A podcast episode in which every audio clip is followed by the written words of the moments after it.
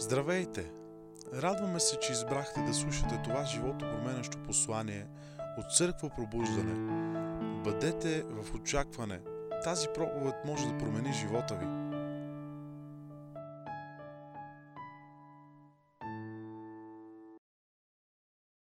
Нека заедно да кажем в началото, имайки края в предвид.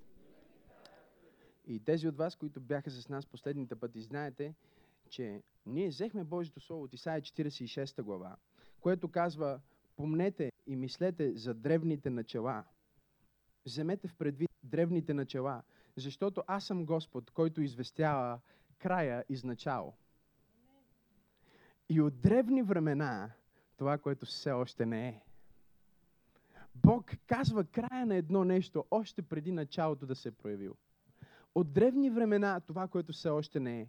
И той ни казва в Исаия, върнете се към древните начала и вижте как аз започнах света и оттам изведете полука, която да вложите в живота си и ако вие вземете тези начала и ги поставите като начало на живота си, това ще гарантира, че през каквото и да минавате, вие можете да имате това, което пастор Максим Асенов нарича очакван край. Не на очакван край, а очакван край. И ние си говорихме за това, че в началото Божия дух се носеше над водите. Номер едно, ние имаме нужда от наличие присъствието на Святия Дух в живота си, в началото на всяко нещо, което предприемаме. Защото ако Той се носи над водите, ако Той се носи по лицето на нашия живот, тогава ние може да очакваме добър край.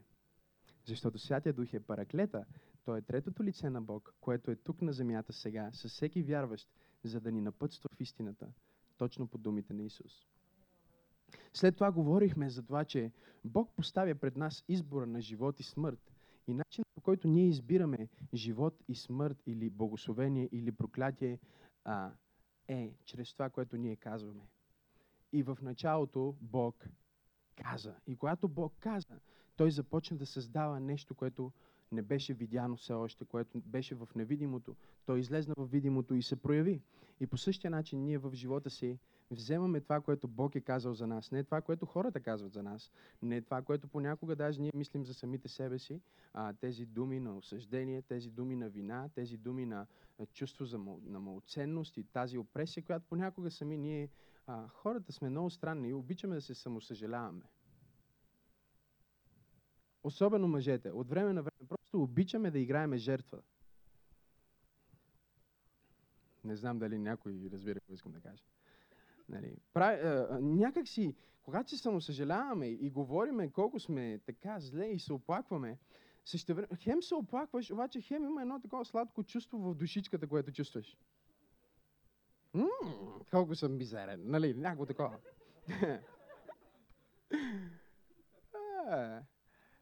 мен никой не ме обича. Нали? И примерно ти казваш нещо такова, обаче отдата ти каже, сещаш нещо. Много е странно. Някой разбира ли това, което искам да кажа? Обаче всеки ден в живота ни ние трябва да решим не да се съгласяваме с това, което света казва, медията казва или дори хората около нас понякога критикуват и казват и поставят ограничения и казват ти не можеш това, ти не можеш това, това не може, другото не може, третото не може, ти няма да успееш, ти няма това, ти няма това. Просто ние трябва да вземем всички тия думи и да кажем абсолютно не. И след това да вземем това, което Бог е казал за нас и да кажем Бог каза. И да изговорим Божието Слово в нашата атмосфера и в нашия живот. И изговаряйки го, то ще започне да се превръща в нашата реалност. Амин. Добре, в началото, имайки края в предвид, самото заглавие на тая проповед говори за това, че всяко нещо има край. Тук ли сте? В някакъв момент дори тая поредица, която толкова много ви харесва, ще стигне до своя край. Колкото и много неща да има в битие, които аз мога да извадя и да а, изследваме, тя ще стигне до своя край. Вчера аз бях в Штутгарт и обучението на учениците стигна до своя край. И знаете ли, много от нашите библейски ученици там бяха тъжни. Защото е дошъл края. И по някаква причина нас, нас края на едно нещо понякога ни кара да изпитваме една определена носталгия. Едно определено чувство на тъга. Защото всичко определено ще стигне до край. Фактора, нали, а, финалния край, моменталния край, който всеки един от нас ще преживее, е смъртта. Но също така ние разбираме, че ние не сме като света. Защото там, където за света идва край, за Божиите хора, просто е време за ново. Не знам дали някой разбира какво искам да кажа. Момента, в който в света идва края, за нас това е началото на нещо ново. Не знам дали някой в тази църква разбира това, което искам да кажа. И ако ти си тук тая вечер, знам, че това не е в моята проповед, но малко ще го подхвърля.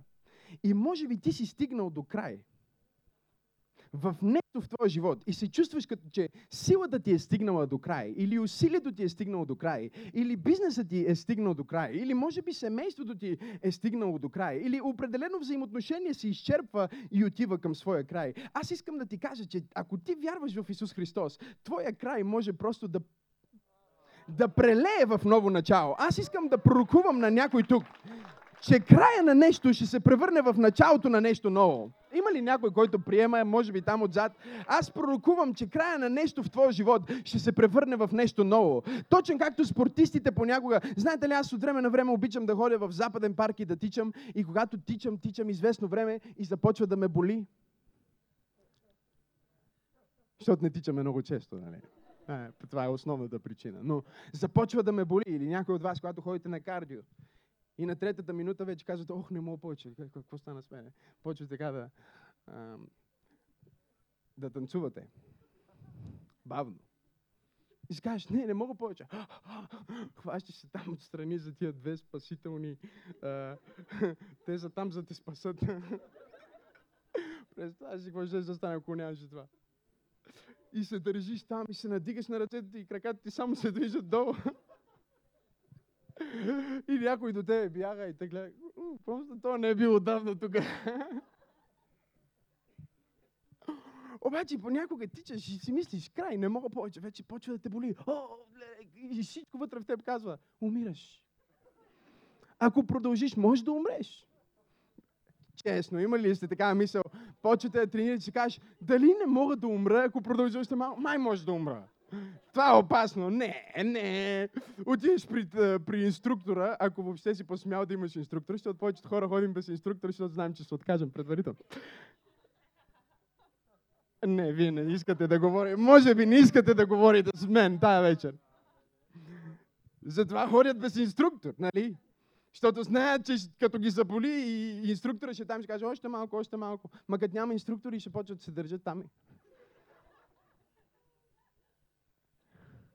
Погледни човека, който е до тебе и ако не се смее, той е човека, за който говоря. Просто го виж. Виж го, той е. Аха. Стигаш до някакъв край се казваш, не, и просто ще ми гръмнат, ще ми гръмне сърцето. Пулсът ти започва да, да се състезава с мислите ти. Може да усетиш как цялото ти тяло прави нещо от сорта на битбокс.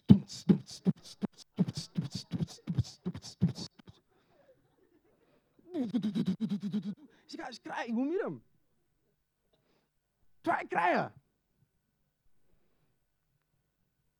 Тук ще отворя една скоба за всички, които искат да нямат инструктор в църква. Може би, може би това трябва да го оставя за някоя друга проповед. Те казват, аз ще съм домашен християнин, ще се оправя сам. Те предварително са се обрекли, като се умрат, да кажат, окей, окей, лягам, няма да се моля днес, никаква молитва. Защото знаят, че ако има някой там в техния живот, който ги държи, който ги тренира, който ги натиска, ще трябва да изкарат. Но когато тренирах, аз научих нещо. Знам, че не ми личи, че съм го научил. Скоро ще ви проличи пак. Ако имате моя график и пътувате колкото мен, опитайте се. Да, това беше оправдание. И не е случайно използвам момента да се оправдавам, докато жена ми не е тук. Забелязвате ли? Ако беше тук, нямаше да го кажа, защото... Но знаете ли, аз научих нещо. Научих, че има едно нещо, което се нарича второ дишане. Не знам вие дали сте чували за това. Чували ли сте за второ дишане? А, не, не. Бягаш, бягаш, бягаш, бягаш и стигаш до предела на силата си и, си мислиш, че не можеш повече.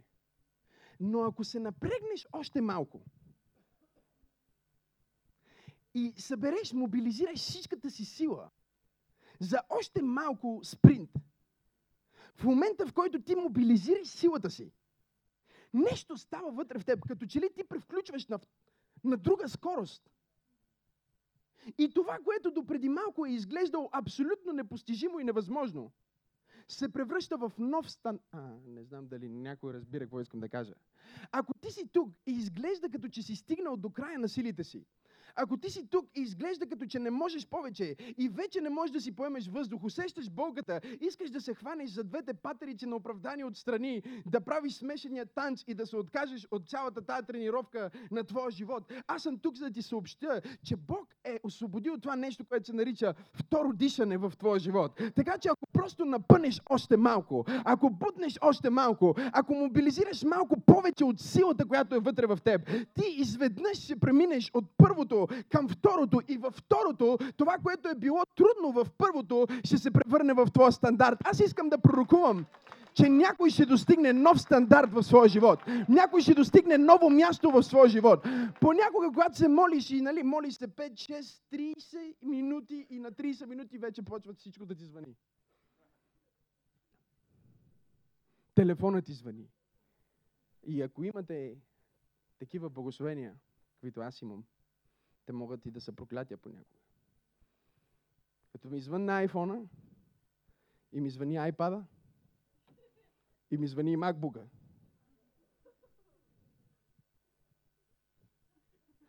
Там, там, там, след малко другото се включва. Там, там, там, после другото. Там, там, там, там, там, тарарарам, там, там, там, там, там, там, там, там, там. И ти отиваш да се молиш и всичко около теб се активира. И си мислиш, край не мога, аз някои хора не са се молили повече от 15 минути в целия си живот. Защото на 15-та минута вече са си казали всичко. После вече не знаят какво да кажат. Не могат да превключат на втора. Но аз искам да освобода това слово към някой тая вечер. Господ ми каза, Максим, кажи на моя народ, че ако се чувстват като че са на, пределен, на предела на силата си, ако се чувстват като че са стигнали края, аз съм способен да обърна техния край в ново начало. Аз съм способен да обърна тяхната слабост в сила. Аз съм способен отново да ги натисна, да ги побутна, халелуя, и да, да им дам възможността да преминат в следващото нещо. Погледни човека до теб и му кажи, началото е много важно. Края също е много важен. Твоя край може да се превърне в ново начало. И в това начало, за което си говорим последните две седмици, ние говорим за това как да поставим такова начало, че след това да имаме очакван край. Какво значи очакван край? Случвало ли ви се, някой път може би сте с приятели или някакви хора и а, влизате примерно и те са се събрали и гледат някакъв филм и филма свършва и вие виждате примерно последните две, три, четири сцени от този филм. И виждате тия 3-4 сцени от филма и, и ви харесват и, и вие не сте гледали филма и затова казвате, окей, ще взема да го гледам този филм. Не знам дали някой разбира какво искам да кажа. Казваш, окей, ще го гледам този филм. И след това сядаш пред телевизора, започваш да гледаш филма и главният герой, както във всеки филм, през цялото време е много близо до това да умре. Но ако ти си видял предварително,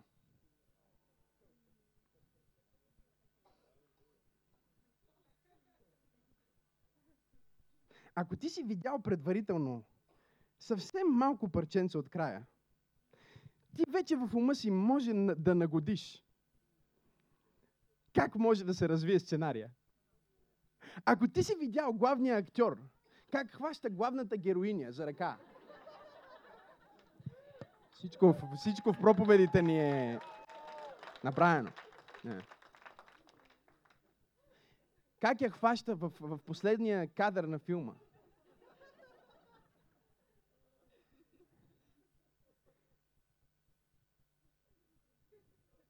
И започват заедно да пее Кен ли... Не, окей, това е друго. Окей. Главният герой може да го пусне автобус. Да се качи след това, да го качат в линейка, която да катастрофира. Да го прехвърлят в катафалка, която да падне от мост. Да го извадат с водолази от дъното на езерото. Но ако ти си видял в края на филма, че той е герой е хванал мачката за ръка. А не, не, вие не искате да разберете какво искам да кажа. Ти вече имаш очакван край. Аз искам да пророкувам, че някой в тая църква ще има очакван край. Дявола може да дойде при тебе и да те атакува и да ти каже, че няма да успееш, но ти ще му кажеш, дявол, аз вече съм видял края на това предаване. Аз съм гледал края на този филм и искам да ти съобщя, че аз побеждавам в края, защото аз съм видял края. Халелуя! Това означава да имаш очакван край. Не на очакван край. Очакван край. На живота ти. Да можеш да видиш себе си в бъдещето. И да знаеш, че каквото и да стане, аз ще стигна до там. Не знам дали разбирате какво искам да ви кажа. Може да го изкарат героя от езерото. да го вкарат в реанимацията. Да бъде в кома за 40 години.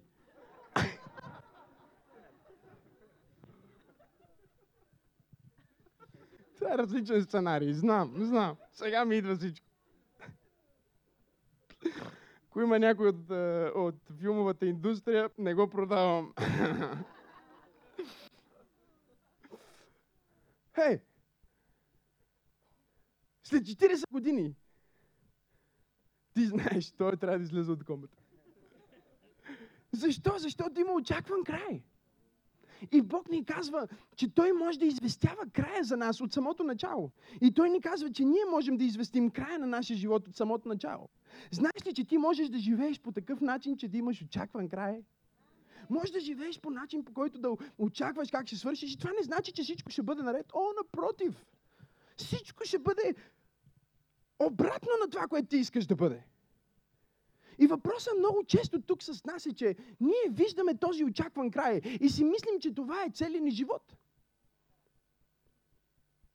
Но това е по-скоро дестинация, до която ние пристигаме, дестинация, до която ние се предвижваме. Но в самия процес на предвижване, ние трябва отново и отново и отново да си припомняме това, което Бог ни е показал като очакван край.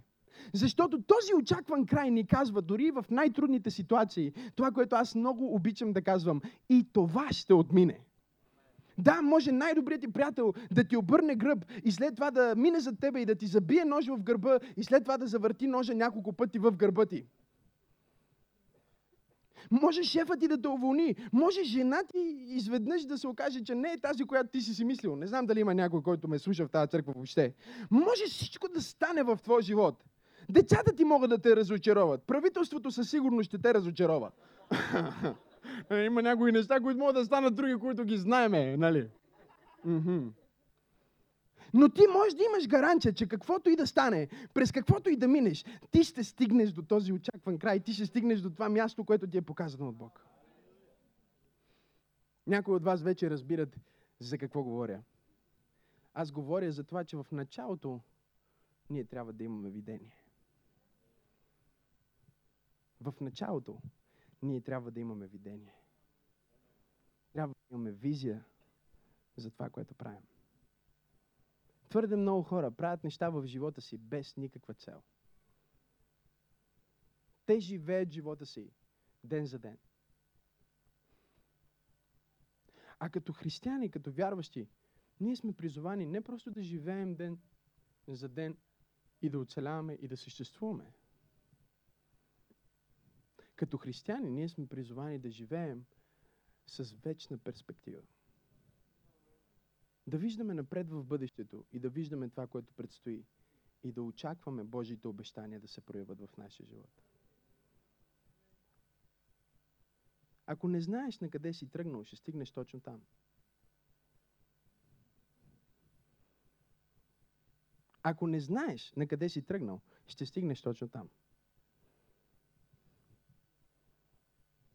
Ако нямаш картина за живота си, ако нямаш визия, ако нямаш посока, която усещаш, че Бог те води да предприемеш, ти се движиш в живота като скитник. Ти се движиш в живота като, като сирак, ти се движиш в живота като кошар. Ти се движиш в живота като някой, на който абсолютно всичко може да се случи, защото той не е видял това, което трябва да се случи. Но забележете Божието Слово. В началото имаме духа, в началото имаме Словото. И вижте какво имаме в началото, когато се върнем в битие и погледнем заедно девети стих на първа глава на битие. И Божието Слово там ни казва така. И Бог каза да се събере в едно място водата, която е под небето, за да се яви сушата и стана така. И Бог нарече сушата земя и събраната вода нарече морета. И Бог видя, че е добро.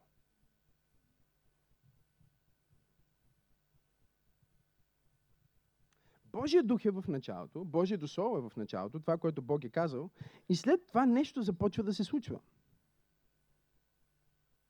Нещо започва да се случва и Бог поглежда това нещо и Библията ни казва, той видя, че е добро. Как определи, как Бог определи, че това е добро? И забележете, всеки път свършва по този начин. Нали? Ако изследвате битие, всеки път този модел се запазва. И Бог видя, че е добро и стана вечер, стана, стана нали, минаваме към следващото нещо. С други думи, докато Бог не видя, че това е добро, той не мина към следващото нещо.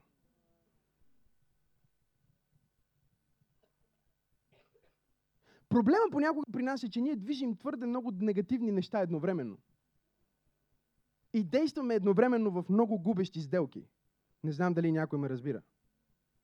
Вместо да изтеглим себе си назад, да изтеглим своите инвестиции, да погледнем отстрани и да си кажем какво става тук, става ли това, което трябва да става. Ние просто се впускаме и продължаваме и затова много често стигаме до катастрофални резултати. Това въжи за много области в нашия живот. Дори и за бизнес. Но забележете, когато Бог видя, че това беше добро, той продължи със следващото. Въпросът ми тук обаче е как така Бог определи, че това е добро? И ако той каза, че това е добро, значи имаше някакъв стандарт, по който той отсъди това. Следвате ли ме? Имаше стандарт, по който той отсъди. Да, това е добро. Или може би малко трябва да се промени. По същия стандарт в битие, още в началото той видя, че земята беше пуста и неустроена. И понеже не беше той не продължи с следващото, докато не поправи това, което беше там. Но забележете, Бог видя, че беше добро. По какъв начин определя, че е добро? Защото преди той да го види в естественото, той го беше видял в сърцето си. И когато той видя видението вътре, Бог видя как земята трябва да изглежда вътре в своето сърце. И след това Божия дух се носеше и той изговори думи. И стана според неговите думи и според неговия дух. Той видя, че е добро, защото критерия за това дали беше добро е, че дали беше точно както той го беше видял в себе си предварително. Не знам дали някой разбира какво искам да кажа. С други думи, Бог видя творението в сърцето си.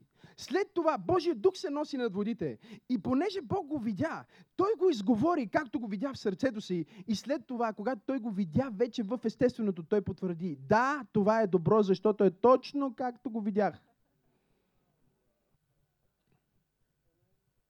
Това е много добра мярка ние да премерим нашия живот и да премерим нашия успех и да премерим това, което ние постигаме и това, което ние искаме да правим в живота, като първо погледнем в себе си, към видението, което Бог ни е дал и след това погледнем навън и видим, абе това, което виждам с очите си, Същото ли е като това, което виждам със сърцето си? И тук идва кризата на едно видение. Помнете, тази вечер ви говоря, че в началото трябва да започнем с визия, с видение. Без значение дали започваш семейството си, ти трябва да имаш видение за това семейство, какво ще прави. Ако започваш бизнес, ти трябва да имаш видение за това, какво ще прави този бизнес. Ако започваш служение, какво е, каква е целта на твоето служение? Един млад а, бъдещ служител, на който съм ментор, ми каза, а, а, Божи човече, поканихме да проповядвам на едно място, а позволяваш ли ми да проповядвам? Ме пита. Мислиш ли, че ми е дошло времето вече да проповядвам? И аз му казах, какво ще проповядваш? И той каза, не знам. И аз му казах, не ти е времето.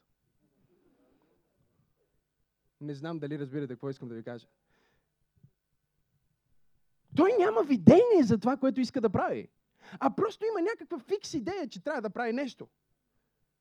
И ние страдаме в живота, когато просто си наумим някаква глупава идея, която се опитваме да я наложим на живота си, да я наложим на децата си. И понякога виждаме, че сме сгрешили, че не е небесното видение, че не е това, което Бог е вложил в нас. Обаче сме толкова горди, че продължаваме пак да налагаме нашето едно и също нещо, едно и също и не се оттегляме назад, за да кажем, не, това не е което видях в сърцето си.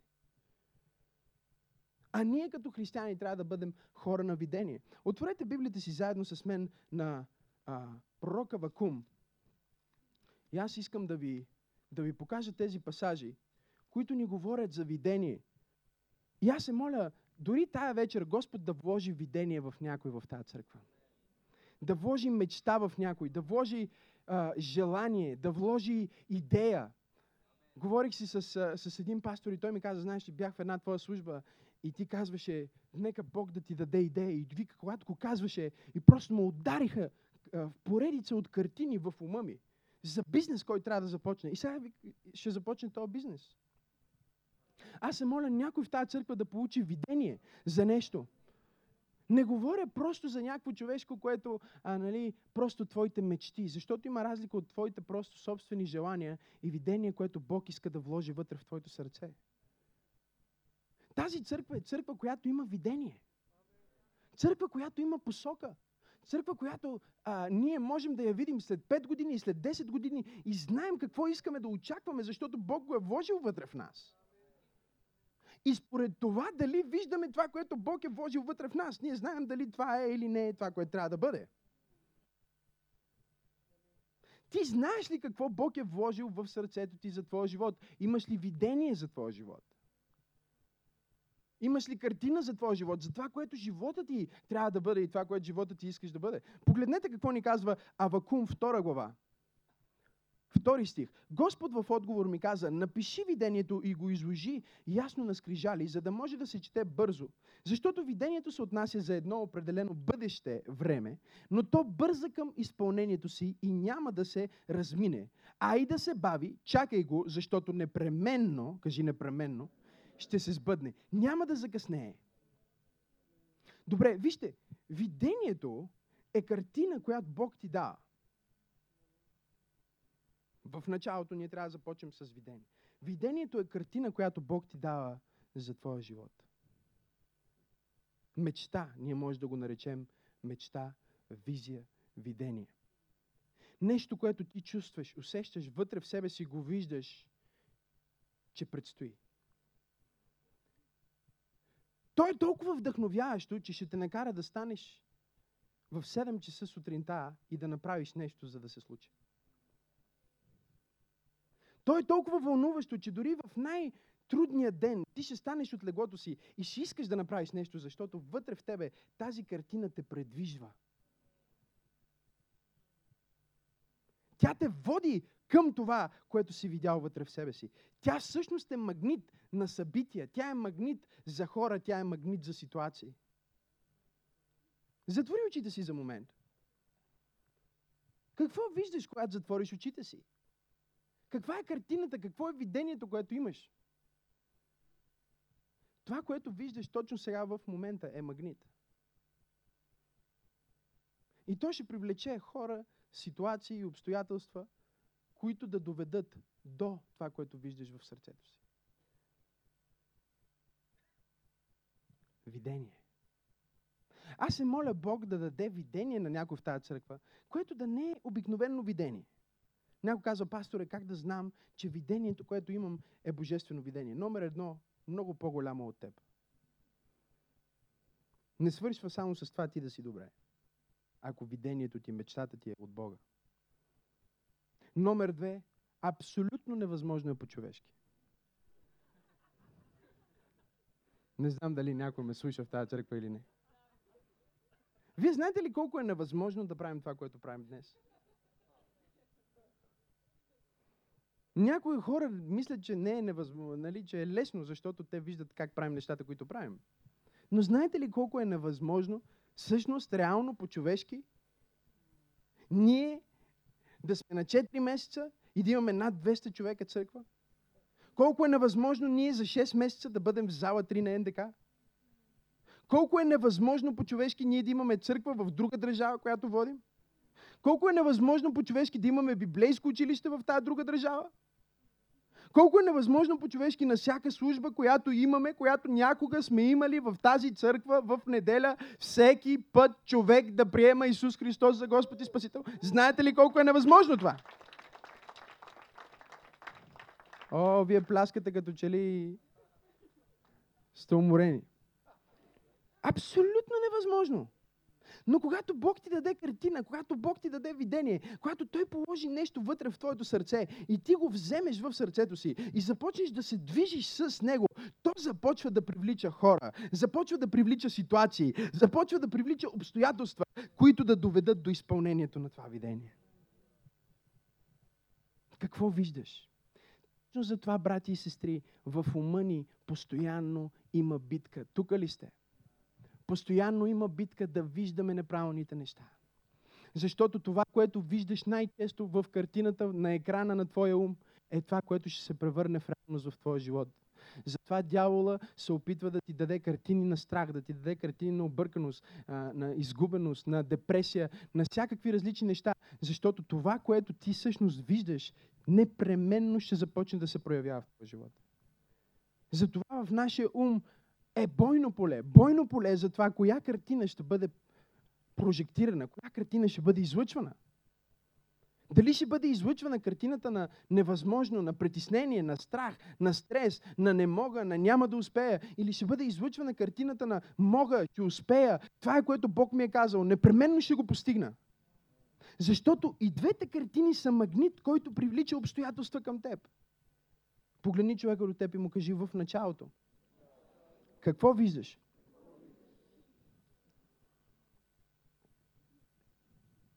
Забележете, в притчи 29 глава, 18 стих се казва, че там, където няма видение, хората се разюздват, те погиват. Тоест, Божието Слово ни казва, че ако ти нямаш видение за живота си, ти нямаш посока за живота си, ти започваш да се отпускаш. Но не едно такова отпускане, в което си почиваш добре, а едно отпускане, в което ти ставаш непродуктивен. Едно отпускане, в което ти ставаш ялов. Едно отпускане, в което ти ставаш депресиран. Едно отпускане, в което ти се чувстваш, че нищо не можеш да направиш. И аз съм тук тази вечер, за да, за да те вдъхновя за пророческо видение. Защото всъщност това, което се казва в този пасаж, не е просто хората, които нямат видение, погиват. А това, което се казва е, че хората, които нямат пророческо видение, погиват. Защото има разлика между това ти просто да имаш някаква собствена идея и собствена мечта и визия, която искаш да постигнеш, и между това Бог да ти даде пророческо видение за живот. Какво значи пророческо видение? Означава картина за бъдещето, картина за това, което Господ иска да направи чрез тебе на тази земя. Защото ти не си тук на тази земя просто за себе си или просто за да съществуваш. Ти си на тази земя с план, ти си на тази земя с цел, ти си на тази земя с нещо, което Бог е предвидил за теб. В Библията пише, че всеки един ден от твоите дни е бил записан в книга, преди да има дори един от тях. Преди ти да се родиш от, от робата на майка ти, преди ти да получиш своя твоето име от родителите си. Бог ти е дал име, Той ти е дал призив, Той е сложил картина за теб, написал е картина с Неговите думи за това, което живота ти трябва да бъде. Но сега в началото ние трябва да намериме тази картина, трябва да намериме това видение и трябва да бъдем хора на видение, за да можем да постигнем всичко, което Бог има за нас и за да може живота ни да не бъде просто чиста загуба на време.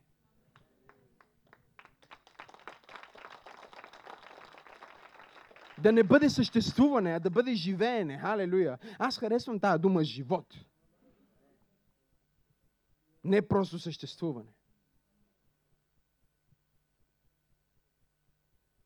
Кажи, Боже, дай ми видение. Самото видение, ние виждаме в Деяния на апостолите, че е последствие на докосване от Бог. Видението е последствие на преживяване на Божията любов.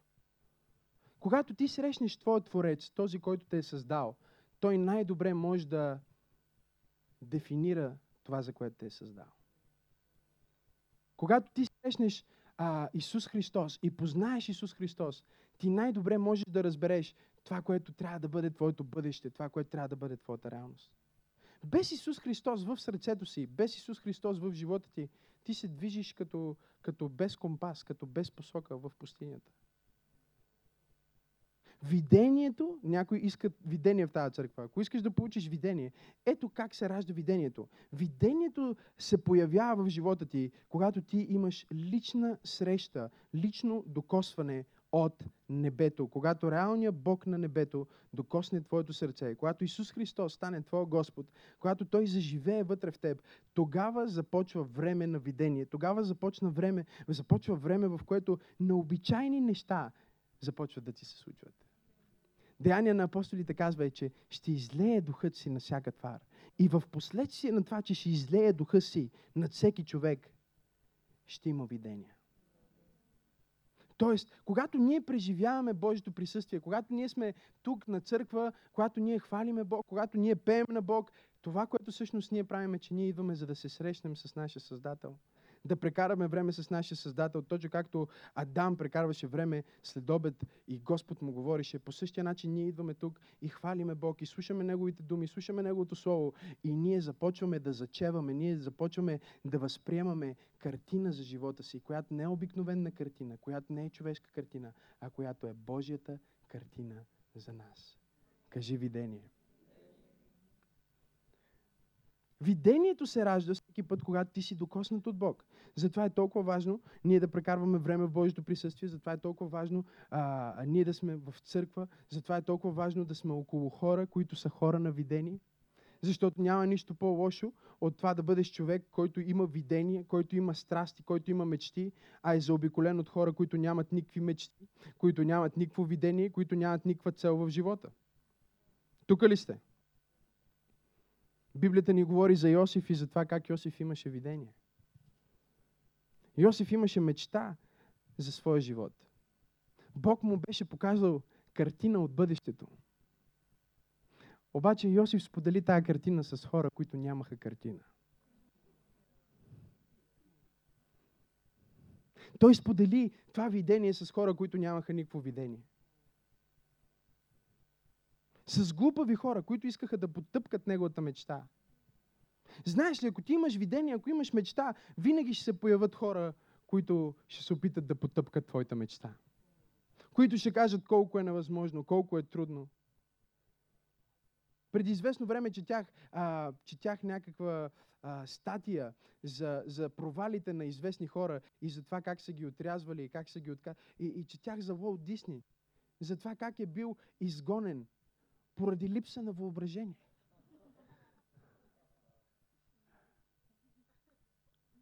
За Стивън Спилбърг, на който всичките му филми ги отказвали и дори не го приемали в филмовата академия, понеже не бил интересен. И си казвам, винаги има някакви идиоти, които ще застанат и ще ти кажат, че това, което искаш да направиш, е твърде невъзможно.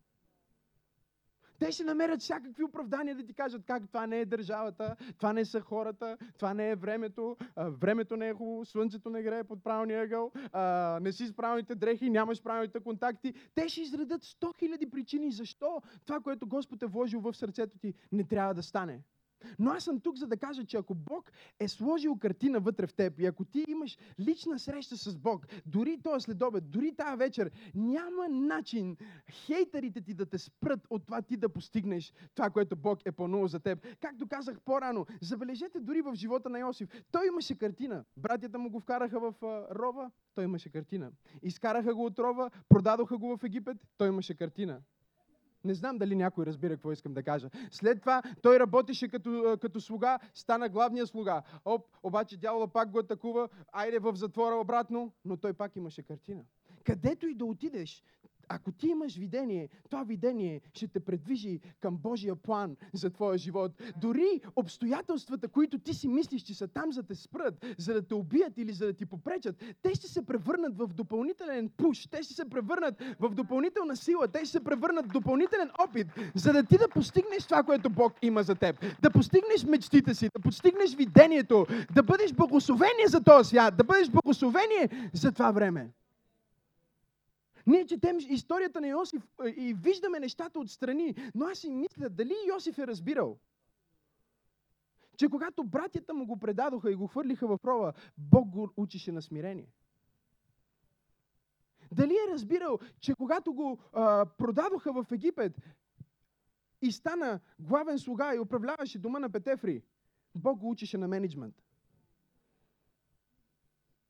Не знам дали има някой в тази църква, който разбира това, което казвам. Не знам дали Йосиф разбираше, че когато жената отиде и се опита да го съблазни и той каза не, Бог го учише как да бъде безкомпромисен и да не се продава за власт. Не знам дали Йосиф разбра, че трябваше да бъде в затвора, защото в затвора репетираше как да тълкува как да тълкува сънища и как да тълкува бъдещи неща ние виждаме изпълнението на неговата картина. Тук ли сте, брати и сестри? Ние виждаме изпълнението на живота на Йосиф. О, той стана втория човек в Египет и спаси тогавашния свят чрез а, тълкуването на съня, който той разтълкува на фараон.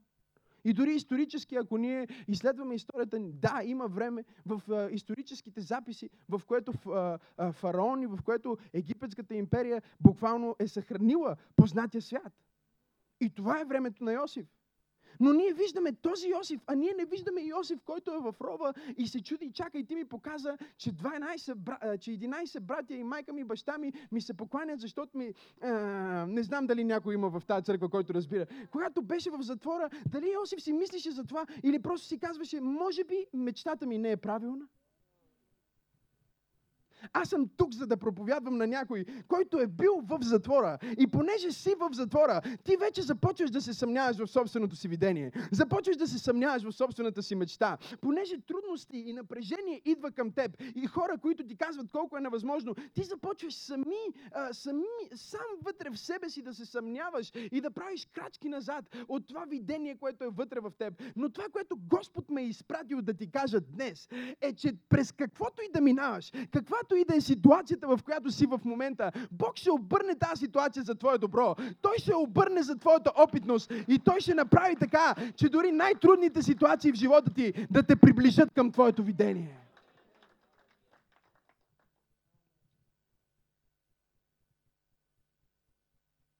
За Моисей имаше велико видение, че той трябва да изведе Божиите хора от робство. И 40 години той живя без никакво проявление. След това се намеси в битка, която не беше неговата. И трябваше да избяга от мястото, на което видението трябваше да се прояви. 40 години той стои в пустинята без смисъл, без посока, без идея за това, което трябва да направи. Всичко, което той знае е, че е имало пророчество за него. Всичко, което той знае е, че е имало картина за него. Всичко, което той знае е, че името му означава, че той е изваден от водата. Че той е този, който ще извади народа. Той е този, който ще избави народа. Неговото име дори му дава определение на избавител. Но той е в пустинята. Знаеше ли Моисей, че той трябва да познава тази пустиня, защото ще води 3 милиона и половина човека? А, не знам. Дали Моисей си казваше, окей, сега водя овце, защото Бог ще ми даде стадо от 3 милиона и половина човека? Дали го размишляваше? Даниил имаше видение да промени една цяла система, да повлияе на целия познат свят. И когато си отваряше прозорците да се моли, те го хвърлиха в рова слъвовете. Дали той си мислише, когато постише преди това, от ястията, от нечестивите храни на онова време, дали той осъзнаваше, че той се подготвя в пост, за да вкара лъвовете в пост?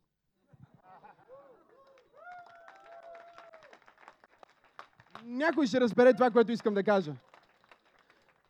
Когато твоето видение е толкова силно вътре в теб, когато то е толкова осезаемо вътре в теб, ти започваш да се превръщаш в това, което си и ти започваш да влияеш на атмосферата около теб по такъв начин, че започваш да привличаш обстоятелства, е, отворени врати, контакти, неща, които започват да идват към твоя път, защото ти го носиш вътре в себе си. Понеже Даниил беше в пост, лъвовете влезнаха в пост, когато той беше в пост. Понеже се драх Месахия в Деняго, горяха с Божия огън, когато ги вкараха не знам дали някой разбира, когато ги вкараха в огъня, те дори не можеха да изгорят. Защо? Защото тяхното видение започна да доминира тяхната атмосфера.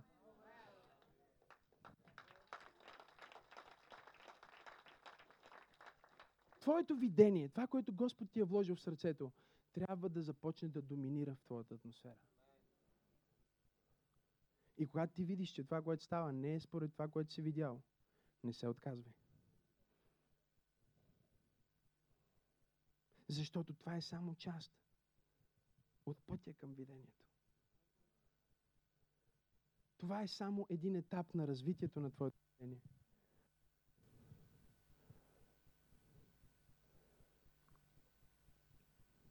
Колко от вас искат да имат видение за живота си? Аз искам да имам видение. Да живея живота си без посока. Толкова много млади хора днес живеят живота си дори не знаят какво искат, какво искат да учат, какво искат да правят, къде искат да живеят. Абсолютно си нямат на идея защо съществуват. И това е преди всичко, защото те не са познали Исус Христос. Преди всичко, защото Исус не се е превърнал в техен Господ и Спасител, защото са далеч, далеч от своя Творец.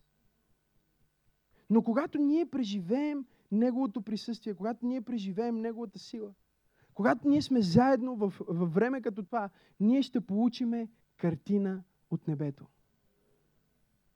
Някой от вас тази вечер, вие вече сте имали картина от небето, вече сте имали видение. Обаче е станало така, че различните обстоятелства толкова силно съмнение са вкарали във вас, че вие сте отстъпили от, от мечтите си. Отстъпили сте от видението си и сте се върнали към нормалния живот.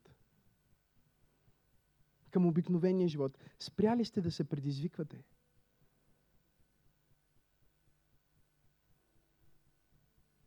Забележете, аз харесвам толкова много тая история. Това ми е една от най-любимите истории в Библията. За силния човек Самсон. И за това как враговете му се опитваха да намерят откъде идва неговата сила. Силният мъж Самсон. Опитват се да разберат откъде идва неговата сила. И в момента, в който Далила им каза, че тайната е в прическата –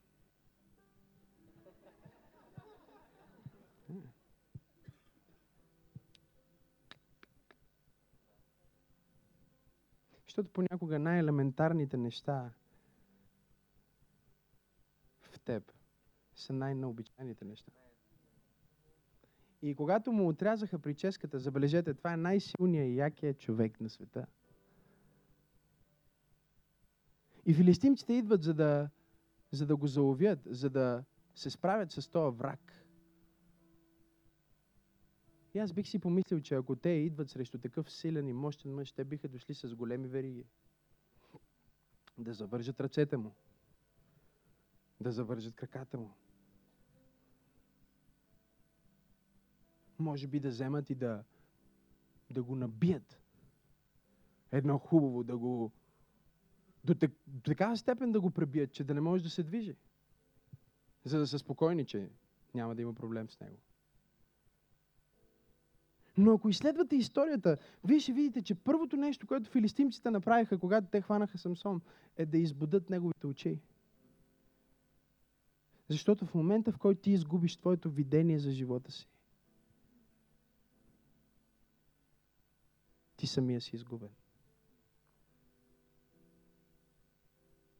Но вижте, когато той беше в затвора, Бог започна да възстановява неговата коса и започна да възстановява неговото зрение. И аз вярвам, че тази вечер тук има хора в тази зала, чието зрение, духовно зрение ще бъде възстановено. Чието мечти ще бъдат възстановени, чието видение ще бъде възстановено. И отново ще можеш да станеш а, сутринта и да имаш просто вълнение за това, което ще стане днес. Да отидеш и да работиш за тая мечта, да работиш за това видение, да работиш за това вдъхновение, което Господ е поставил вътре в сърцето ти. Аз вярвам, че това е вечер, в която Бог ще даде на някой картина. Вярвам, че Господ ще даде на някой видение. Но преди да продължа и да се помоля за това и заедно да се молим и да поискаме Святия Дух да ни даде мечта и да ни даде видение, аз искам да ви помоля просто да затворите очите си там, където сте. И да дам шанс на някой тая вечер, който никога не е предавал живота си на Исус, а иска да има видение, иска да има смисъл в живота си. Приятелю, искам да ти кажа, че ти никога няма да намериш смисъла на живота, докато не намериш Твореца докато не, не познаеш Твореца, о, можеш да опиташ различни неща. Както този млад човек, с който си говорих само преди няколко дни, който ми каза, пасторе, опитах наркотици, бях дилър, бях в затвора, опитах жени, опитах а, да работя с всякакви мърсоти, които можеш да си представиш. И не бях щастлив. Нищо не можеше да запълни тази празнота в мен докато един ден аз не приех Исус Христос. И ако ти си тук тази вечер и никога не си предавал живота си на Исус Христос, никога не си се молил с молитва за спасение, най-важното нещо преди всичко е ти да предадеш живота си на Исус.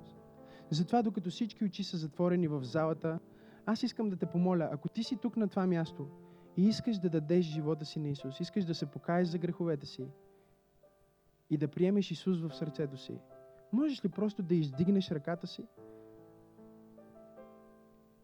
Виждам една ръка там, виждам още една ръка. Ако никога, задръж ръката си високо, така че да я виждам. Ако никога не си предавал живота си на Исус, и тази вечер ти искаш да го направиш, искаш да дадеш живота си на Исус, искаш да се покаеш за греховете си, докато всички очи са затворени, аз искам да помоля да дигнеш ръката си. Ако искаш да приемеш Исус Христос за Твой Господ и Спасител, да преживееш Неговата любов, моля те, издигни ръката си. Тези, които са издигнали ръката си, може ли да издигнете по-високо, така че да я виждам? Благодаря ти. Благодаря ти. Благодаря ти. Ако никога, никога, никога не си предал живота си на Исус и сега искаш да го направиш, моля те, издигни ръката си. Мога ли да те помоля за още една крачка на вяра? Ако си издигнал ръката си, можеш ли просто да си изправиш точно там, където си? Просто си изправиш на крака. Изправи се на крака. Боже, благодарим Ти за всички тези хора.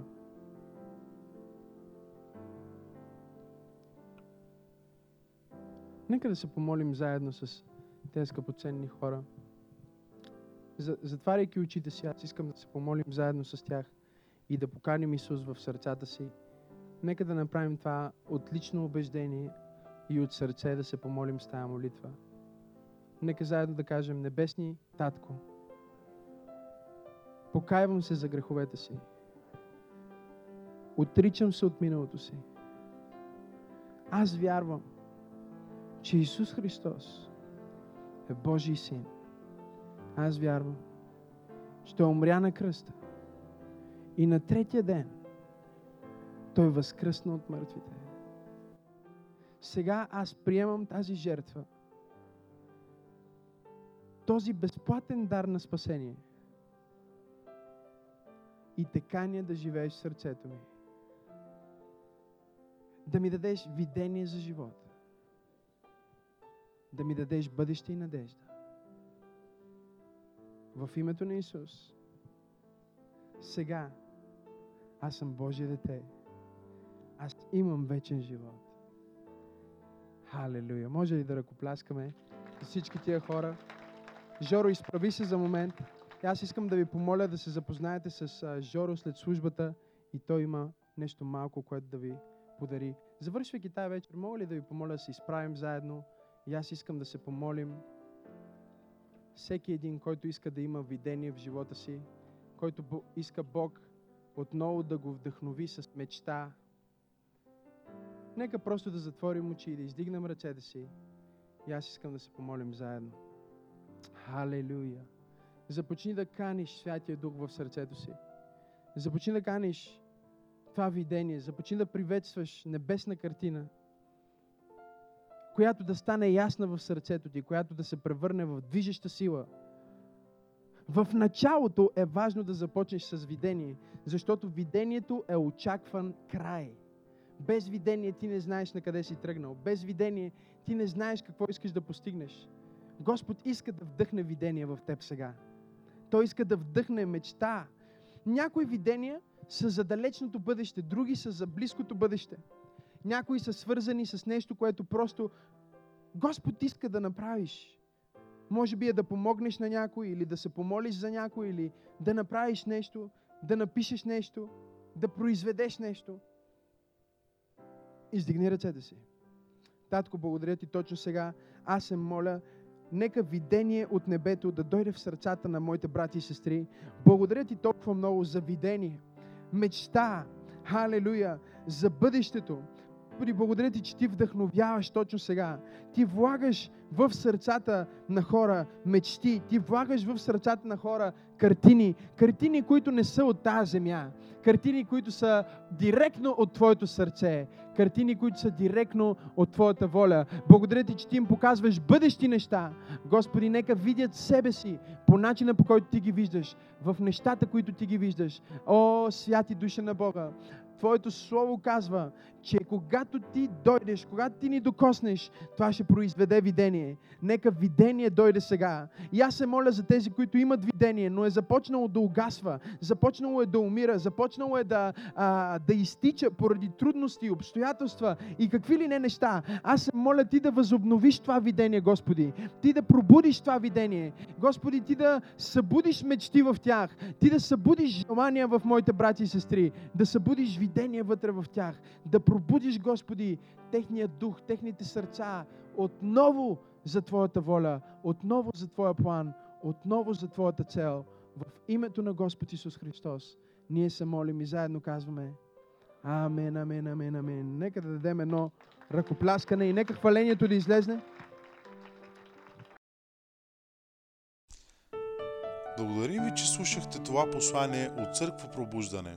Ако искате да посеете в нашето служение, може да намерите повече информация в сайта ни. Стойте свързани с нас чрез Facebook страницата на Църква Пробуждане и сайта ни awakening.bg.